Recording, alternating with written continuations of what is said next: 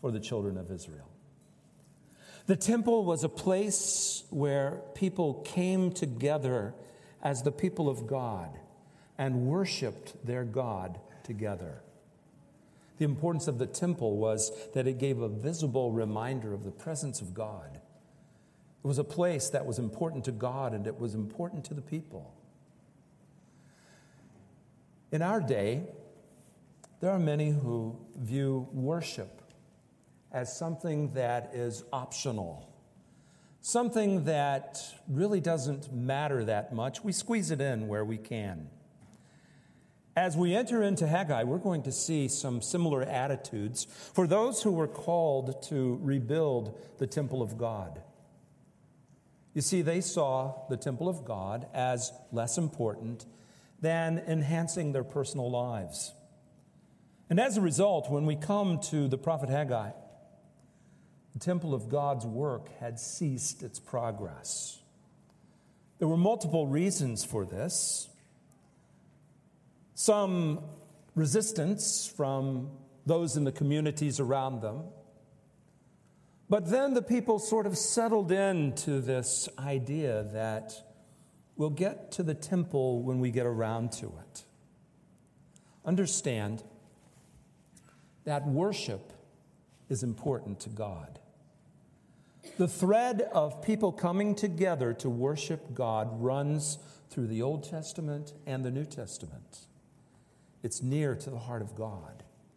And what I want us to see as we go into this book is there needs to be a priority when it comes to worship. We need to come together as the people of God and see worshiping Him together is important, just as it was important for the people of Haggai's day to come together and worship God at the temple. It's important for us as followers of Jesus Christ to gather together and to make it a priority to worship God together as well. So let's look at this prophet. Let's see what he has to share with us Let's be challenged by the words. You know, a trap that we fall into when we look at historical texts is we look and we kind of, oh man, those people were messed up. What's wrong with them? Why were they like that? And as we point our fingers at them, we forget that although we're a couple of millennia past these people, we have the same attitudes and often the same opinions that need to be corrected. So let's listen to the words of this prophet and let's see if he might address some of our ideas as well. The first point that we want to find is this we need to have a perspective on what's really important when it comes to worship. When we come to the first part of the first chapter, we find Haggai introduced some of the main players, the, same, the, the main characters. And what we find is this he introduces us to a leader, Zerubbabel, to a spiritual leader, Joshua. And he introduces us to a situation that had taken place there in Jerusalem, to a people who had been miraculously moved to rebuild the temple of God, but a problem had set in. People became more interested in their personal enhancement than coming together and worshiping God. Their personal pleasure was really short sighted. Look at the second verse. This is what the Lord Almighty says. These people say, The time has not yet come for the Lord's house to be built. Then the word of the Lord came through the prophet Haggai. He asks this question Is it time for you yourselves to be living in your paneled houses while this house remains in ruin? Do you know what he's saying? As I said earlier, rebuilding the temple of God, that, that center for worship, that place for the people of God to come together and to be obedient to Him through the sacrifices, where they would come together as a community and worship and confess sin and see visible reminders of how terrible sin is. They put it off.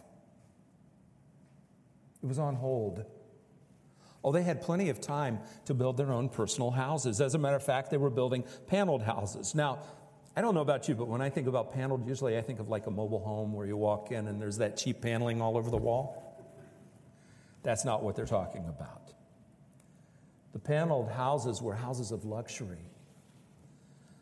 They were forgetting to direct their time, their energy, their imagination, their work toward the temple of God.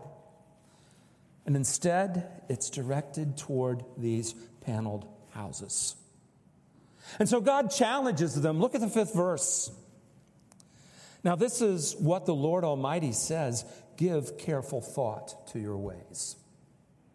You know, if Haggai were writing to our culture, he might say similar things to us. Rather than coming together for worship, do we put that on the back burner? Look at that as something that is definitely optional. I'll throw God a bone once in a while and I'll come to worship on occasion, but it's not a priority in my life.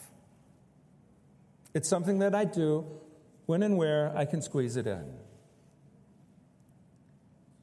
God, very clearly in His Word, tells us in the book of Hebrews not to forsake the assembling of ourselves together.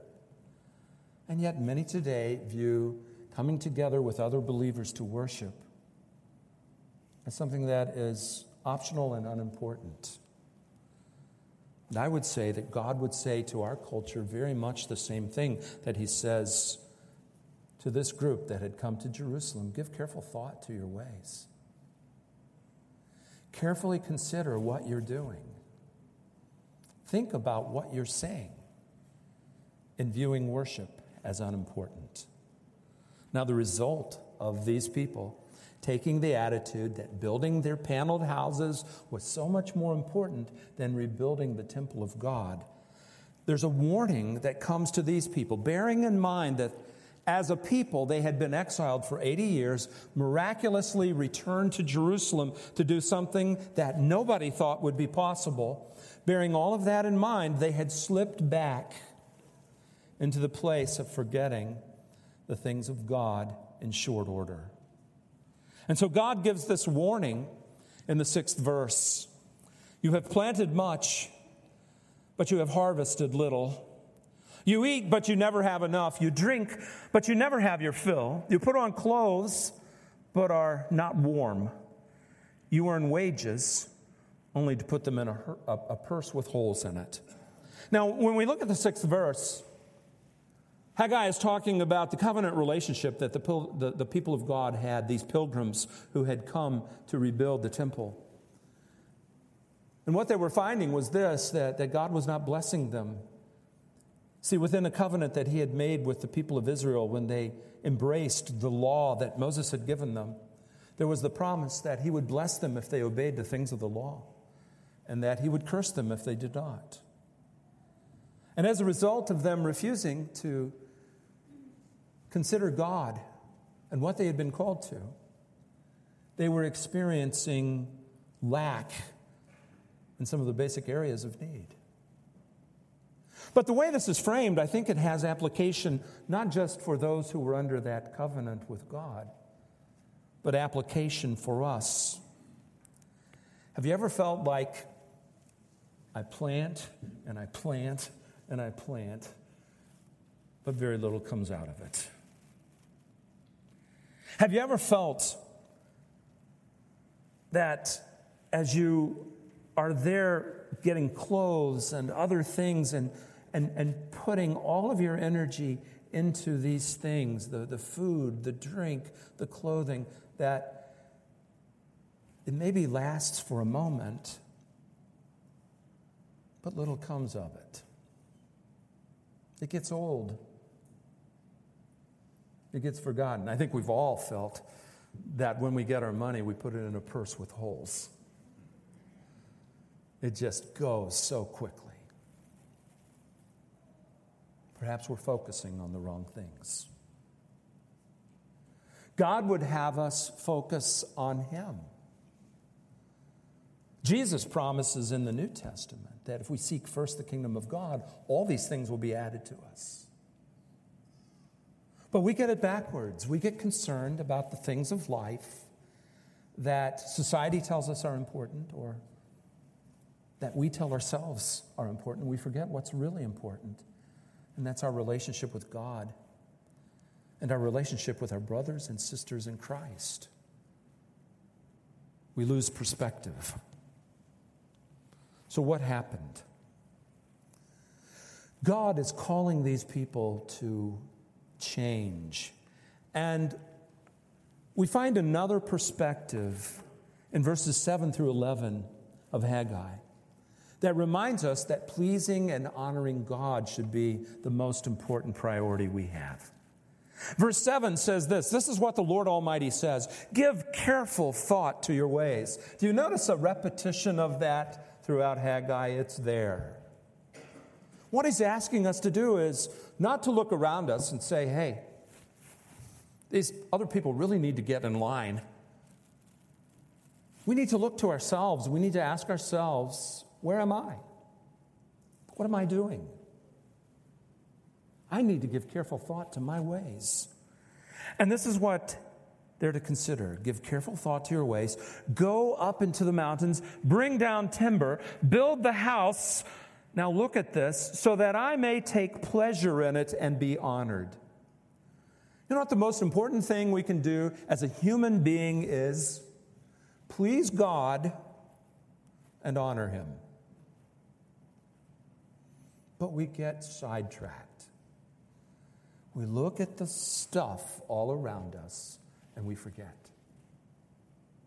God is calling for a complete change, not only in perspective, but in behavior. Stop building your paneled houses and build mine. That's the message. And I think there's a message in this for us. You ask the average Christian, Who's the most important person in your life? And what's the Christian going to say? Jesus, God. Great answers in church, usually, right? And the words come easy. But actions demonstrate truth. If I say that God is the most important thing in my life, does my life reflect that? So, what Haggai is doing is giving a very practical way that these people can start to move in the right direction when it comes to God, and that is fulfilling what God had called them to do right there in Jerusalem, rebuilding the temple. And practical steps go and grab timber and bring it to my house and start building. As a culture, when they came to rebuild the temple in Jerusalem, imagine the journey from Babylon to Jerusalem, modern day Iraq to modern day Israel, by foot.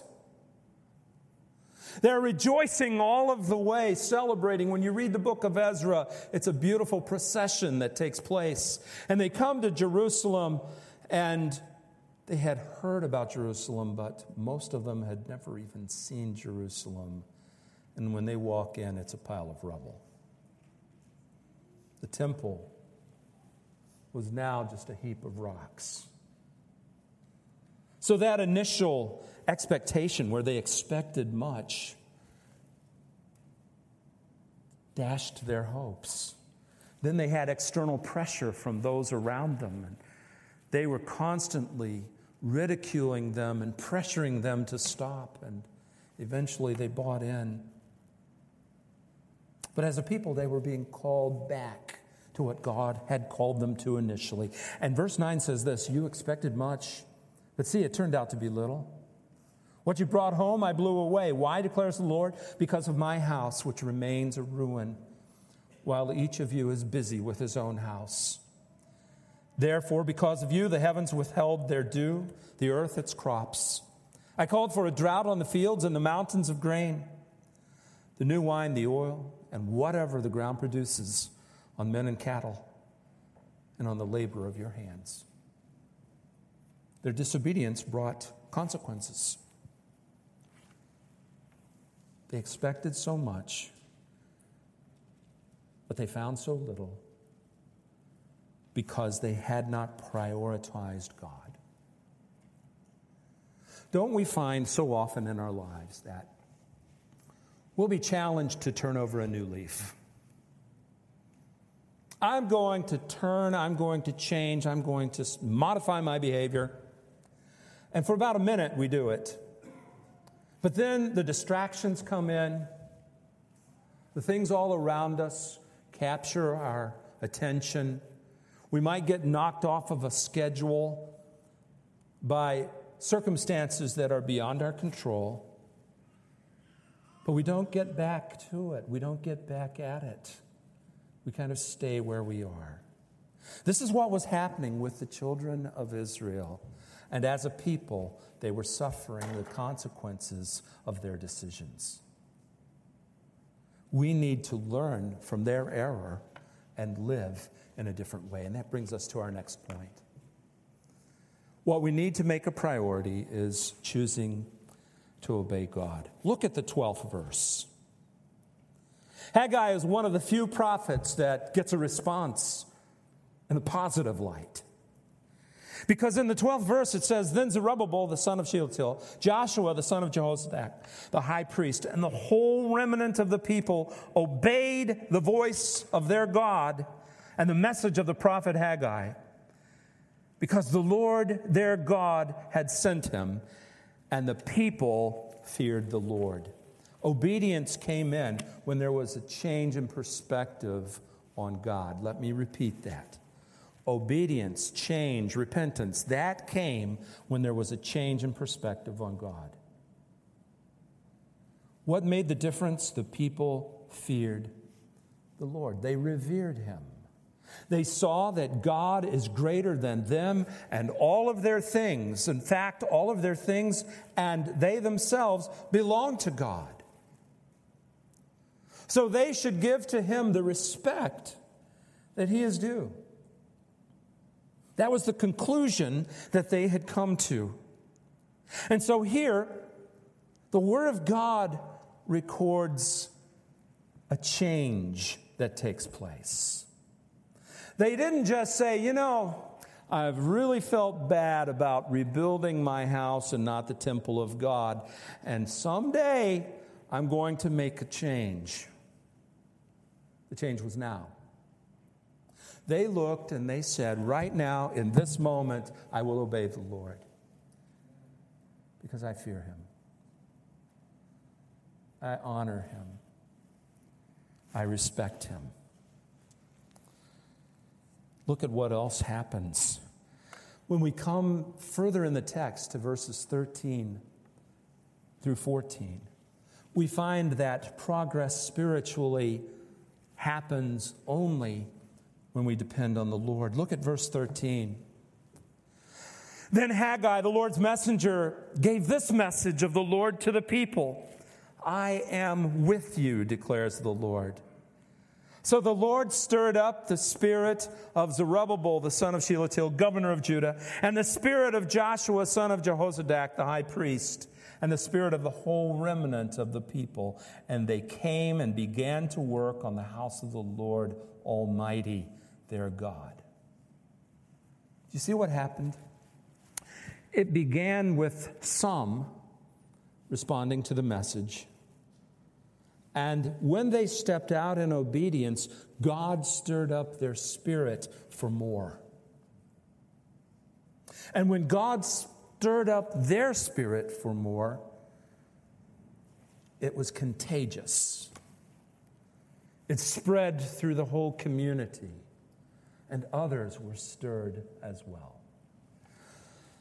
Often, as believers, we take a very me oriented approach to our relationship with God. What am I getting out of my church, my worship, my relationship with God.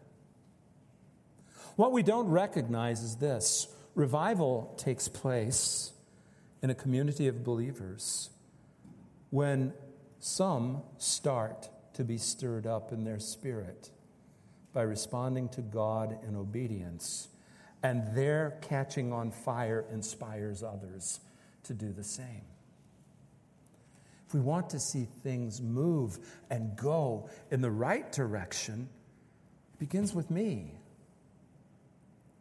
It begins with us looking at ourselves and saying, Am I obedient to God? Am I following what God has called me to do and worshiping Him and honoring Him and placing Him first? Am I inspiring those around me to follow the Lord as well? It's not all about me and what I get out of things. It's about the community of believers that I'm a part of and the call that God has given us to serve Him. Our culture has things really backwards. We're so me oriented that we forget us. But God is calling us to remember us as we serve God. And so that's the call that the prophet gives us today. Then come to the second chapter. As we come to chapter two, we find that God provides for what he calls us to do. And it's the presence of God that is our strength. I love this second chapter. In verses 1 through 5, we see that the presence of God is our strength. Listen, when we sense the presence of God, when we understand that what we're doing here in the community of faith is bigger than us, it's God and His strength that sees us through, then we see things begin to happen. Look at this verse in chapter 2. On the 21st day of the seventh month, the word of the Lord came through the prophet Haggai. Speak to Zerubbabel, the son of Shealtiel, governor of Judah and to Joshua, the son of Jehozadak, the high priest, and to the remnant of the people, and ask them, Who of you is left who saw the house in its former glory? How does it look to you now? Does it not seem to you to be like nothing? But now, be strong, O Zerubbabel, declares the Lord. Be strong, O Joshua, son of Jehozadak, the high priest. Be strong, all of you people of the land, declares the Lord, and work, for I am with you, declares the Lord Almighty. I love this passage. You know what was going on? While the folks who had returned had not seen the temple of God, they had heard about it. Parents and grandparents were talking about the splendor of the building that Solomon built. And so they come back, and an altar has been built. Ruins of a former temple are there. Perhaps they could even see some of the greatness of the previous temple by the ruins that were left. But then they look at what they have to bring to the table and they ask themselves, can we pull this off? It's never going to be what it once was. And you know what? They were right. But here's the thing that matters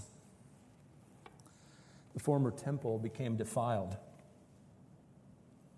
And while it was a glorious building, it was not a glorious temple because Ezekiel tells us the glory of God departed from that temple. Even when the temple was first built, Solomon introduced idols into the temple grounds. So the glory of God was not represented in the way that it should be by the previous temple. And so, you know what God did? He took it away. He left and then he took the temple. What we need to understand is crystal clear in this text. It's not the building, it's the presence of God that matters. As they were set upon building the temple of God, they had to look past the structure to the purpose. And the purpose of that building is honor God, glorify Him. Not as a monument to Israel, but as a place of worship for God. And so God is calling them to remember that it's the presence of God that counts. The presence of God. And you know, I think we need to look at the same thing. Often we compare ourselves to other churches, we compare ourselves to a church of the past. And all of those are wonderful and good. But God has called Oaklawn Bible Church to be a community of believers right here in Oaklawn. And to long for the presence of God in our midst as we worship together. And that's the glory of this church worshiping God together, worshiping Him as our God. What we find, though, is something very encouraging as the second chapter progresses. The people could have looked at the sight and been very discouraged, very depressed. But God was telling them to turn to Him. The fifth verse even says this This is what I have covenanted with you when you came out of Egypt, and my spirit remains among you. Do not fear. Fear could have derailed the work of the people to carry out the purpose of God. But it's the Spirit of God that makes them who they are. And then in the sixth verse, it goes on to say this This is what the Lord Almighty says In a little while, I will once more shake the heavens and the earth and the sea and the dry land, and I will shake all nations, and the desired of all nations will come. And I will fill this house with glory, says the Lord Almighty. The silver is mine, the gold is mine, declares the Lord Almighty. The glory of this present house will be greater than the glory of the former house, says the Lord Almighty. And in this place I will grant peace. Isn't that a great promise? God is saying, Look, don't worry about resources. When the children of Israel came to rebuild the temple, they had very little in resources. They had nothing but opposition from the outside. But God was saying to them, None of that matters. I give the increase. I own all of the silver, I own all of the gold. I will bring into this place what is needed for my work to be done. Isn't that a great promise that God makes? It's about God not about a plan, not about opposition, not about all of those things that just come together for perfection and seeing a glorious temple. It's God's temple, and God will see to it. Just be obedient and do what He's called you to. And man, is there a message in that for us? Don't compare what you have against others. Compare it to what God has uniquely called you to. Look at what God has brought you to and be about the work of God that He has given you to do according to His resources. And when we do that, the glory of God shines through. None of the people expected much out of this rebuilding project that they were called to. But don't you find that often our faith that is so weak so focused on things that are not of God that God goes the extra mile and does beyond what we could imagine.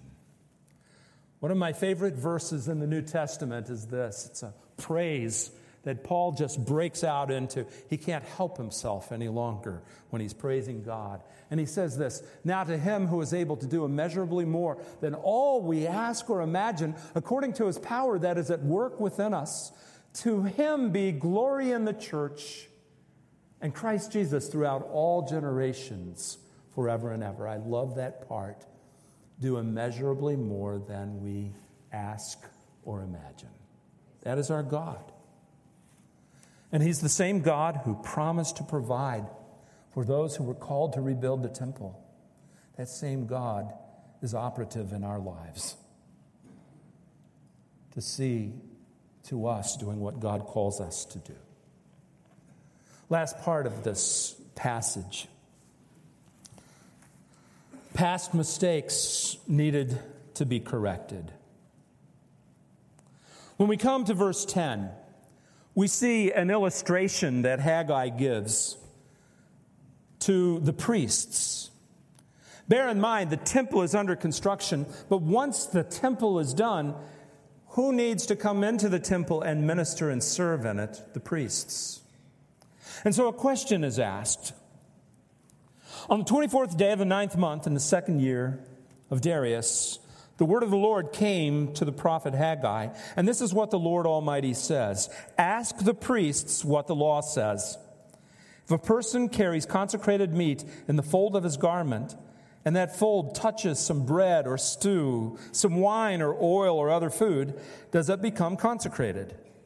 Now, here are questions about the law, and when we hear it, we just right over our heads. So let me put it in another way. In my closet are clean clothes.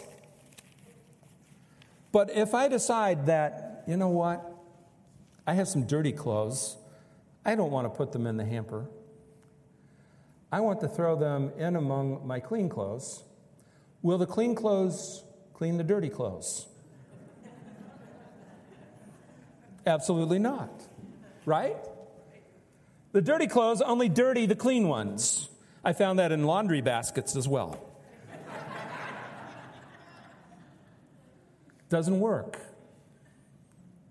clean is only defiled by the dirty, not the other way around. In fact, that illustration is further brought out when in verse 13, Haggai says, If a person defiled by contact with a dead body touches one of these things, does it become defiled? Yes, the priest said, it becomes defiled.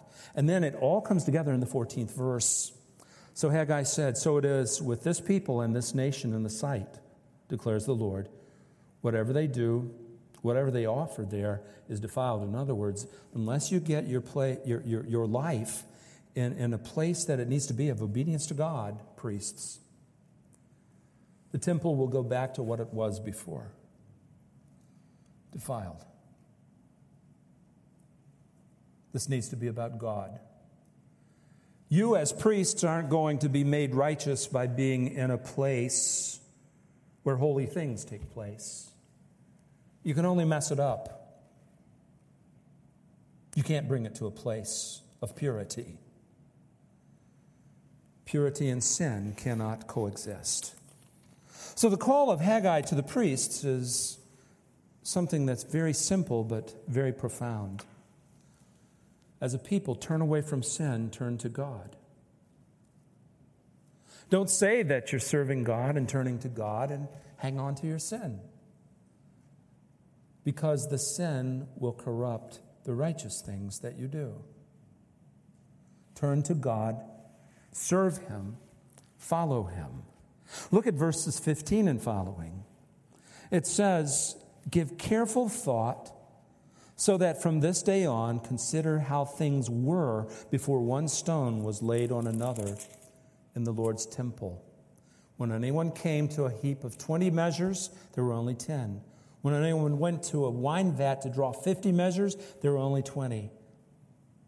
I struck all the work of your hands with blight, mildew, hail, yet you did not turn to me, declares the Lord. But from this day on, from this 24th day of the ninth month, give careful thought to the day when the foundation of the Lord's temple was laid. Give careful thought is there yet any seed left in a barn until now? The vine, the fig tree, the pomegranate, the olive tree have not borne fruit. What he's saying there is there have been consequences in your own life for turning away from the things of God. Don't make the same mistake twice. That's the idea.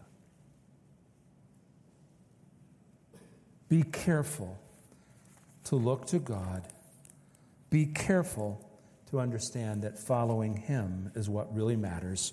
And then, when there's that change that takes place, look at the last statement of that 19th verse. From this day on, I will bless you. You know, God was longing to bless his people. God doesn't delight in disciplining his children, he delights in blessing them. As a parent, I would much rather bless my kids than chastise them because of their bad behavior. But because I love them, because I don't want to see them go off or down a path that leads them to bad places, I call them to come back to the place that they need to be out of love. God loves his people. And he will do what it takes to get their attention. And we must respond by worshiping, by obedience, by turning to God. Last thoughts from Haggai. The promise of God is greater than the promise of men. Listen, the circumstances politically around Israel were about like they are today. Man, when you look at that sliver of Israel and you see the people who are set against the nation Israel, it's a wonder that they continue to exist. It's been that way forever through so much of history. So, when we look at Zerubbabel and we see the circumstances that were surrounding him, wouldn't it have been easy for him to get discouraged? Wouldn't have been easy for him to kind of give up? Look at verse 20. The word of the Lord came to Haggai a second time in the 24th day of the month. Tells Zerubbabel, the governor of Judah, that I will shake the heavens and the earth. I will overturn royal thrones and shatter the power of the foreign kingdoms. I will overthrow chariots and their drivers and horses, and their riders will fall, each by the sword of his brother. On that day, declares the Lord Almighty, I will make you my servant Zerubbabel, son of Shealtiel, declares the Lord, and I will make you like my signet ring, for I have chosen you, declares the Lord. Now, what's a signet ring? Signet ring was a ring that had a seal on it. And while it wasn't the authority of the king, it represented the authority of the king.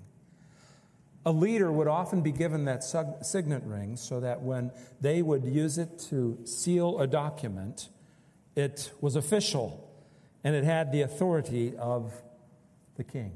You know what God is saying to Zerubbabel? I'm giving you my signet ring. You will go forward, you will lead. Don't fear those things around you. I'm with you.